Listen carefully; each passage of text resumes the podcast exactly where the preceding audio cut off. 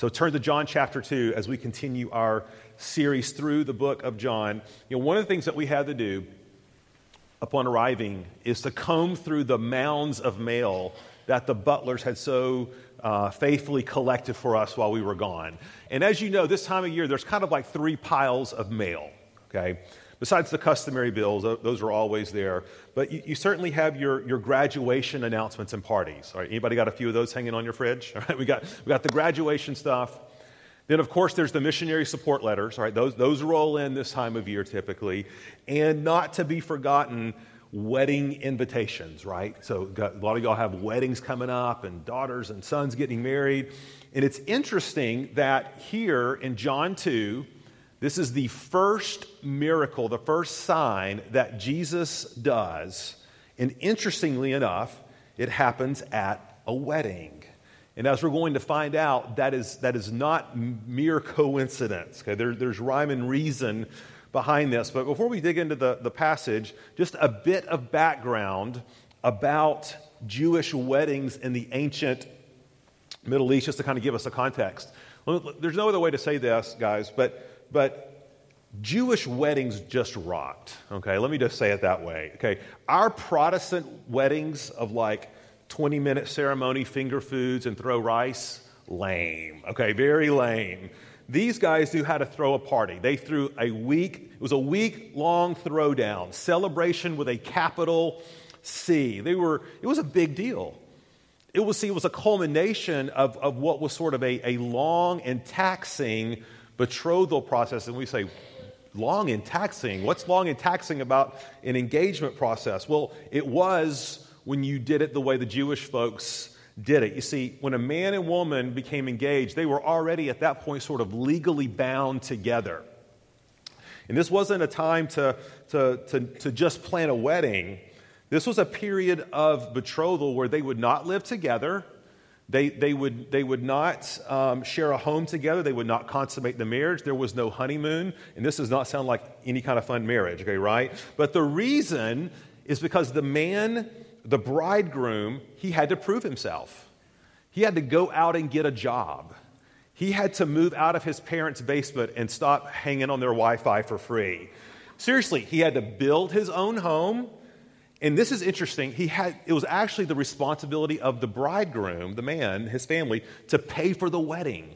And let me just say, as a father of three women, I'm like, where was that day and time? Okay, please, Lord, help me. I, I want some our daughters to marry somebody here, some man whose family can tote this bill. But nonetheless, that's the way it happened there.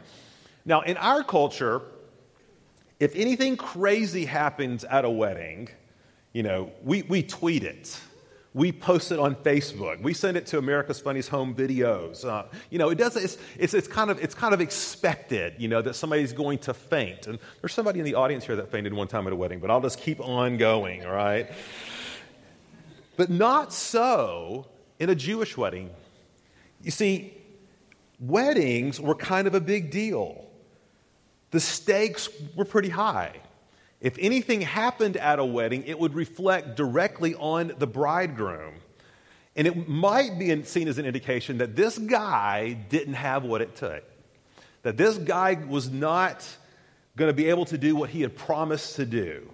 This guy was not ready, quite ready to grow up. And so it's against this backdrop that Jesus drops into this wedding. And as we're going to find that find here, Jesus was not the life of the party. Okay? He was the life in the party. So let's stand and read this text. It's a great text. Awesome, awesome miracle, awesome sign. First 11 verses of John 2. On the third day, there was a wedding at Cana in Galilee, and the mother of Jesus was there. Jesus was also invited to the wedding with his disciples. When the wine ran out, the mother of Jesus said to him, they have no wine. And Jesus said to her, Woman, what does this have to do with me? My hour is not yet come. So his mother said to the servants, Do whatever he tells you. Now there were six stone water jars there for the Jewish rites of purification, each holding 20 or 30 gallons. Jesus said to the servants, Fill the jars with water. And they filled them up to the brim. And he said to them, Now draw some out and take it to the master of the feast. So they took it. Now, when the master of the feast tasted the water, now become wine, and did not know where it came from, though the servants who had drawn the water knew, the master of the feast called the bridegroom and said to him, Everyone serves the good wine first, and when people have drunk freely, then the poor wine. But you have kept the good wine until now. This, the first of his signs, Jesus did at Cana in Galilee and manifested his glory, and his disciples believed in him. Let's pray. Lord Jesus, the reason we're standing this morning is that we symbolically want to demonstrate what we want to be true in our hearts, that we stand under your word. You speak through your word. Your, your word has authority over our lives. Or without your word, we are lost. We're just making it up as we go along. So, Lord, we, we confess our need as your people, as we sang this morning, that we need you and that we need you to, to guide us, illumine us, fill us with your spirit. So, Lord, may you have your way with us this morning. We commit this time to you in Jesus' name. Amen. And you may be seated. Let me tell you what our plan is for us for our time this morning. We're going to follow John's outline that he sort of gives us in this text. So John's an apostle, he wrote this book. It seems wise to kind of follow to follow his lead on these things. But John is going to spend the first 10 verses talking about the event itself. Okay, the event. And then the last verse, John sort of gives us the punchline. He gives us the meaning or the significance of this event. And so we're going to kind of follow course. So we're going to spend our first point talking about this distinct memory that John has. Okay, we're going to talk about a distinct memory. And then lastly, we're going to talk about the deeper meaning. Okay? The distinct memory, the deeper meaning. So let's look at this memory. You know, uh, a number of years ago, seven, eight, nine years ago, uh, Stephen Ambrose had written a book um, called Band of Brothers, and this was made into an HBO uh, TV series. It's the story of Easy Company, who are part of the 101st Airborne, um, how they made the jump into Normandy Beach on D Day and fought their way across Europe. And as good as that series is, though, one of the most fascinating aspects of it are the interviews they're doing with the men who actually did the fighting, like the flesh and blood men. And here it is 60 years later, and you would have thought what had happened to these men had happened only yesterday. The vivid detail, they're, they're, the, the stories of combat and death and wounds and fright and anxiety and exhilaration and victory. It's just, it's just captivating. The whole thing, as you watch it, leaves you with not a shred of doubt that these men were there. These men were, were fighting. These, this did not come down second hand, third hand, fourth hand. This is real. And as we read John's gospel, and I've mentioned this a couple of times already, that's exactly the flavor that we get. We particularly get it in this text because there are so many details that John includes that could only come from someone who was actually there, who was actually watching what was happening, who was actually by the servant's side as they, could you imagine? Filling up these, these huge cisterns of water, you know, with, with water. And then the master chef coming and dipping out and finding that it had been transformed into wine. See, th- this again reminds us that, that Christianity is when we talk about biblical Christianity, biblical faith, this is not mere spirituality where we can pick and choose and sort of add what we want to, to, to gain meaning in our life. Biblical faith is real. It's based upon history, it's based upon fact. In fact, Paul says if this is not true, if there has not been a death and a resurrection of Christ, then our faith is futile, it's useless. Let's just give up now. And so we, we need to understand that John is laying these things out historically because he's moving us to a point of action. He does not want us to, to, to remain detached from this text. He's, he, he's going to tell us everything he's telling us in these first 10 verses to bring us to a decision. To say, I was there, this was true, now what about you? I was there, this was true, this is what I did. What about you, friend? How about yourself? That's where John is taking us. And he starts right away in verse 1, and he reminds us that this is the third day. Now, now the reason John does this, he wants to kind of lay out this timeline for us that these first seven days of Jesus' public ministry were pretty amazing. You had John the Baptist appearing on the scene, beholding, Behold, the Lamb of God takes away the sin of the world. You have Jesus calling his first disciples. And now you have he and his disciples making the trek up to Cana to be in attendance at this wedding. All this is happening within like a seven day window. And at the end, we're going to talk about one of the reasons John does this. But for right now, we just need to know, as it says in verse 1, that Jesus got a wedding invitation and that he took his disciples. Now, remember, at this point, there were probably just six disciples. Andrew, as we know, James, Peter, Philip, Nathaniel, and John, and they journeyed up to Cana, which was about nine miles from Nazareth. Now, remember, last the text last week, one of the disciples said, "What good can come out of Nazareth?" Because Nazareth was kind of like a little backwater. Okay, but, but Nazareth, I mean, Cana made Nazareth look like a bubbling metropolis, okay? So that, that's where we are. So if we're going to put it in Floridian parlance here, okay?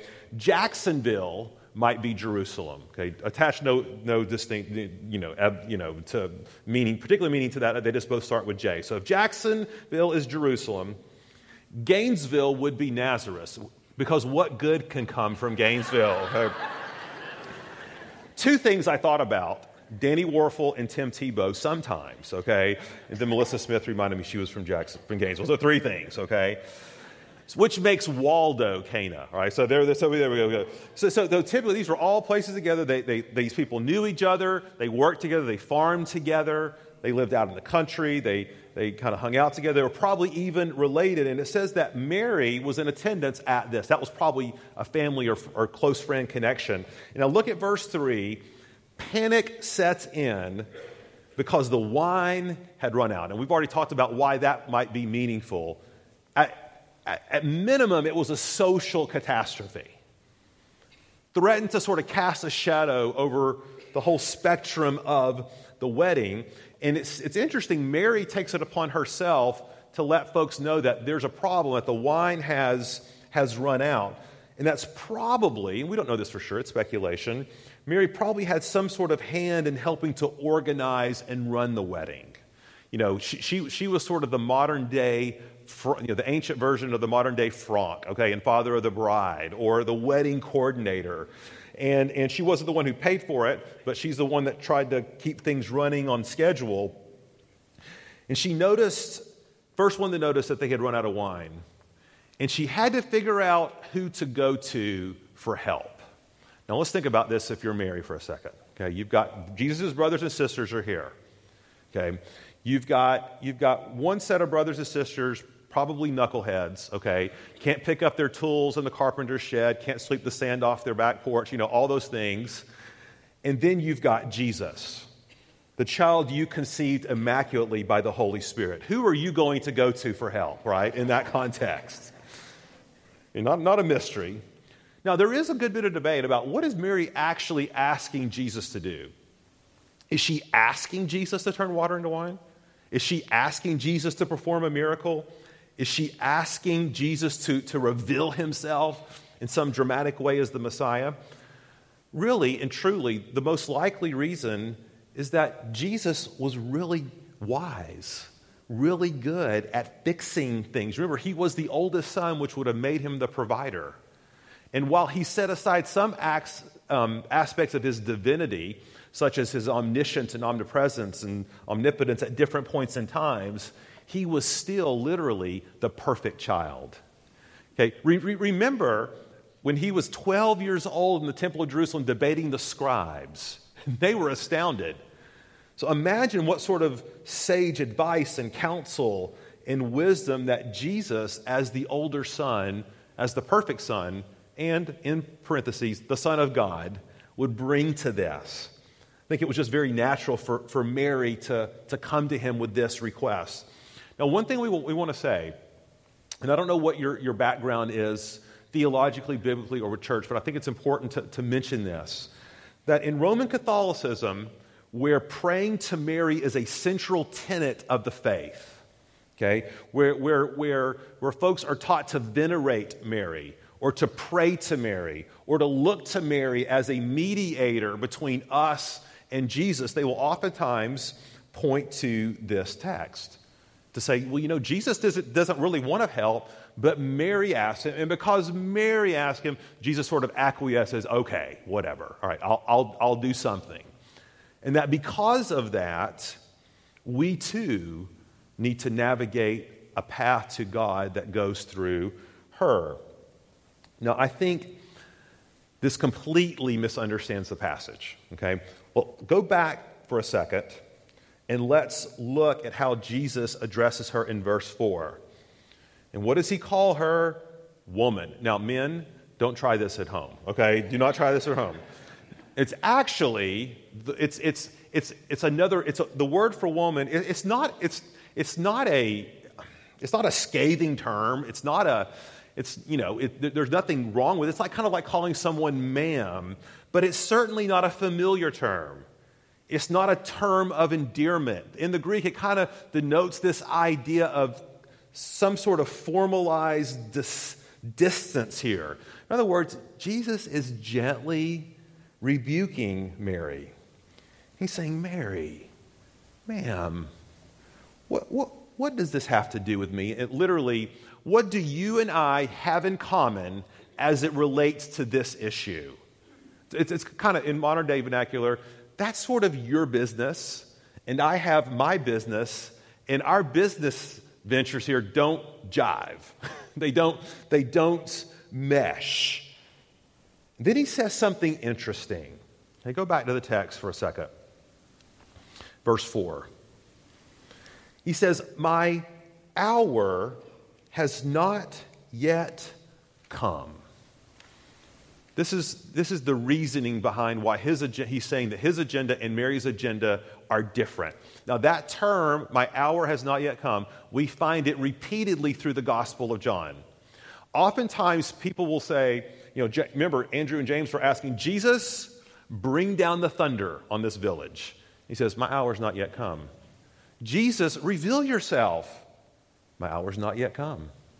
It was not until the day before he was crucified and he was visiting with the Gentiles that he said, Now my hour has come.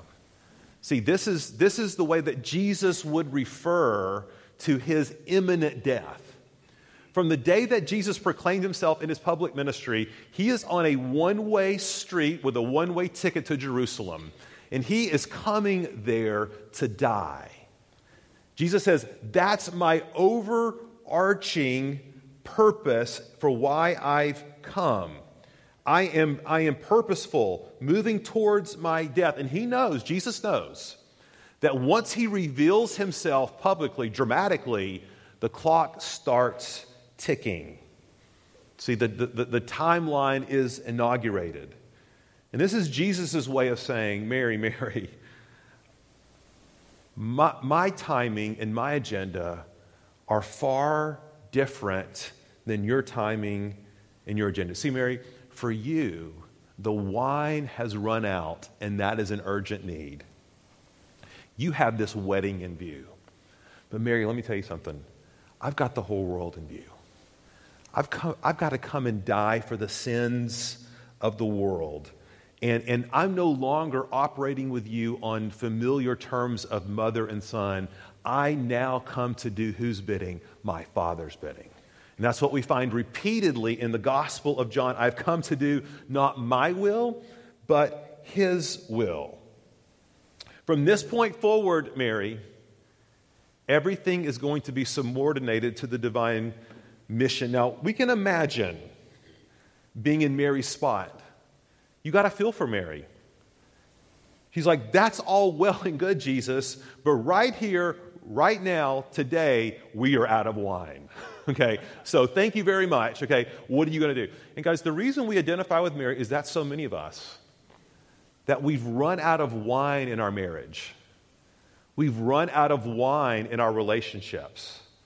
The cistern is dry when it comes to our career and finances. We, we're straining to see the purposes of God, the agenda of God, But all we can see is this empty cistern, and we're like, Jesus, come and help us. Now, here, here, eh, eh, now, when we look at the way Jesus responds to Mary, I, you know, I'm, I'm, tempted to say the way Jesus responds is just brilliant, okay, which you would expect from Jesus. It is brilliant, but it reveals something of his heart that he responds to Mary in a way that both signifies her worth, her dignity, where she's coming from, okay, her heart. You need to know this morning that if, if, if you are just burdened, and, you feel, and, you, and, and you've just been pouring out your prayers and requests and confessions and laments to the Lord this season, He hears you. He loves you. He's concerned for you. He is responding to you, but yet, as we shall see, in His way, in His timing, with His overarching purposes in mind. And that's exactly what Jesus does. Now let's, let's look, look at the text. Verse 6. He says, There are six stone jars that are used for purification. So, in ancient Judaism, part of the, the ceremony, being ceremonially clean was this idea that you had to wash your hands before meals. Okay? You had to wash the utensils that you ate and cooked with. And it was this idea that you were sort of symbolically cleansed. And so Jesus says, Take these jars, and I want you to fill them to the brim with water. I, don't want to leave any doubt here, seems to be the case. I don't want you to think that I poured a little bit of water, then a little something, something, and then we kind of came up with this. No, no, no, no, no. Okay, they're empty, and I say fill them to the brim. In verses, and then in the most, under, the most understated like transition in, in literary history, look at verses 7 and 8. Somewhere between verses 7 and 8, something amazing happens. Okay? Water is turned into wine. And this is not any kind of wine.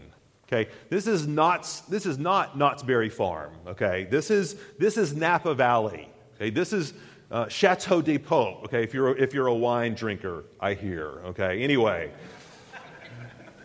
this wine is, is, is unreal. Now, now, let me say something as a disclaimer. Let me be clear about something. The purpose of this passage, the reason John gave us this passage, is not to resolve our debates about alcohol consumption. That is not the point. That is not the point. You know, well, some would say, well, this was, this, this was watered down wine, or, or this wine that was, or this water that was changed to wine was non fermented, okay? Meaning it was like really awesome grape juice. Let me tell you what that steward would have done if he had tasted really awesome grape juice. is what he would have done.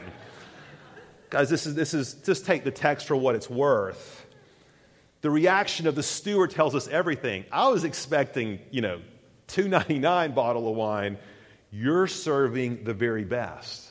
Because, see, in that, in that, in that culture, you would, you would bring the worst wine out later. Why? Why?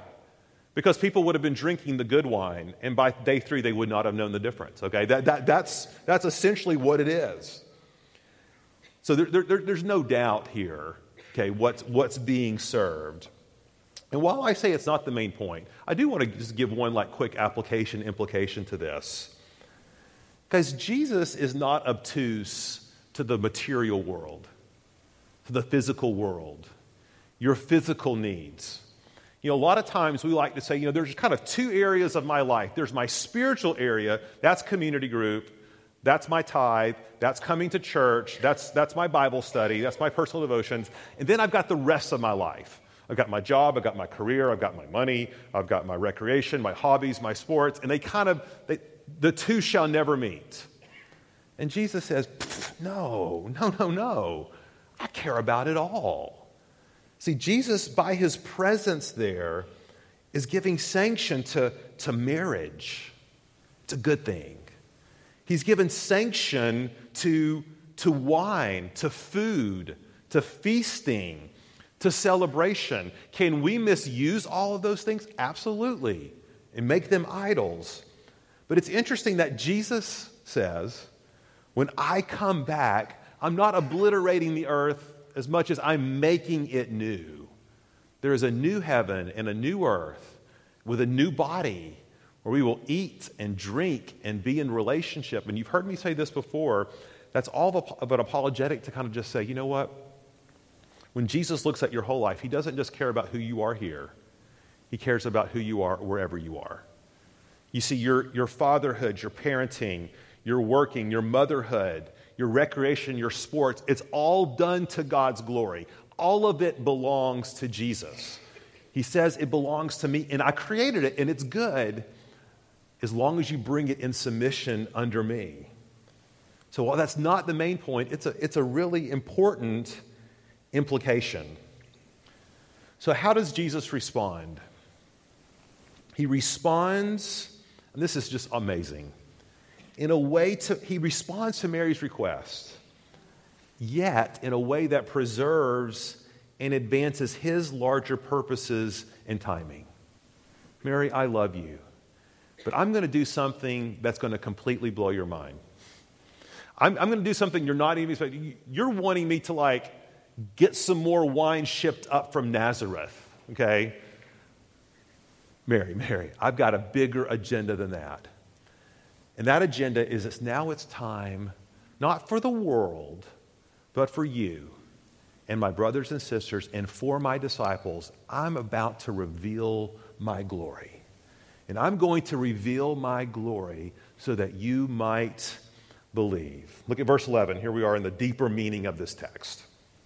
Verse 11 This, the first of his signs, Jesus did at Cana in Galilee and manifested or revealed his glory, and his disciples believed in him. Now, theologians like to talk about this sign of the, of the wedding feast at Cana being the first of seven signs and that, that comprise the time leading up to Jesus' crucifixion. And that is through these seven signs, through these great miraculous works, that Jesus, in fact, reveals himself to be the Son of God. And this is important because these are not miracles or signs that Jesus is doing just to do. This is not like entertainment. Now, I don't know if you read this, but Barnum and Bailey had their last circus act, okay? And nobody cares. Like I can already, already tell in your faces you don't care. But what do you do after you pay your money to see a show at the circus? What do you do after the show? I'll give you a hint you go home. Okay, that's it. You go home. It's like you, you, you have your memories, you post it on Facebook. It's awesome, but that's kind of it. Jesus says that's not what was to happen after a sign happened. After a miracle was done, it was meant to move people towards a decision point. Guys, by the way, this is why John repeatedly, I mean, Jesus repeatedly in the book of John refuses to do signs at different points. The Pharisees are wanting him to call down fire, and he says, I'm not going to do it because all you guys want is a show. And remember, they had already been ascribing his miracles to Beelzebub. It's like, what difference is it going to make if I bring fire down from heaven? You don't, you, don't, you just want a show. You want a circus act. You want something to, to advance your own agenda. You don't want life. You see, what John is telling us here is that when Jesus did these signs, it was, and I like this term, it was meant to breed faith in you and me. It was meant to reveal his glory to us. It was, it, they were meant to call us to a response, to say, you know what? Only the Son of God could do this. And because of that, I'm not going to remain detached. It's not going to be just simply something I affirm intellectually or read about in the history book. No, no, no. I'm actually going to entrust myself to this man. Don't know where you are spiritually this morning or what your background is, but I can tell you this John the Apostle wrote this story from his distinct memory 2,000 years ago so that on this day today, I'm going to get the date wrong, but I think it's May 21st, 2017, that you can hear this and you can respond. That you can say, Whoa. Only the Son of God could do such a thing. I have seen his glory, and now I believe and I trust in him. You see, there, there, it's not coincidence that Jesus works his very first miracle at a wedding. So, when we think about a wedding, what do we think about? Life and celebration and, and joy, this new physical life that is coming together. And Jesus has done that. He has made new life. Where, where life was none, physical life was none in this water, He has made it alive. But more importantly, John is telling us that the Word became flesh isn't just creating physical life, He's creating spiritual life. You see, these, these cisterns, which were, were based upon Judaic customs of ceremonial cleansing, See, when, when, when, people washed in these waters, they knew these waters aren't taking away my guilt. These waters aren't taking away my sin. These waters aren't clearing my conscience. I need something else to do that. That's why John the Baptist says, I come baptizing with water, but yet, what? He comes baptizing with the Holy Spirit. See, John is communicating something deep and powerful to us that the water of our cisterns, for Oaks, the dead water of Old Testament ceremony and obedience to the law, can never do what we want it to do. It can never make us whole. It can never clear our conscience. And, and, and, we as Americans are very creative at what we fill up our cisterns with, aren't we?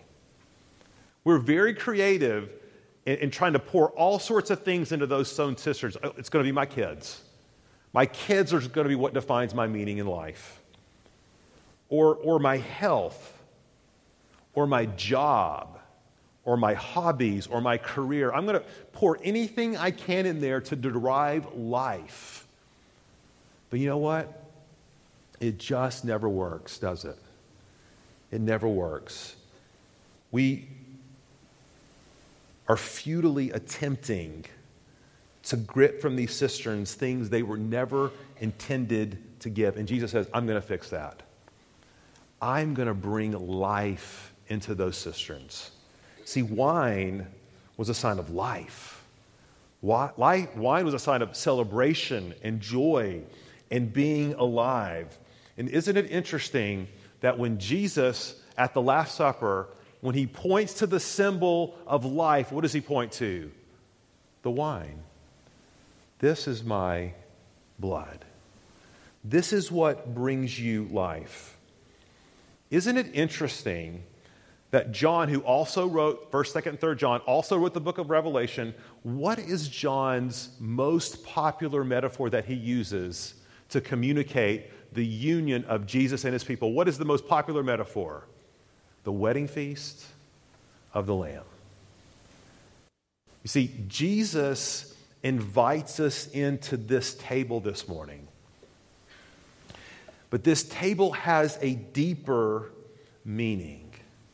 And here's the deeper meaning what Jesus has filled up our cisterns with is simply no less than himself. You see, Jesus is our new wine.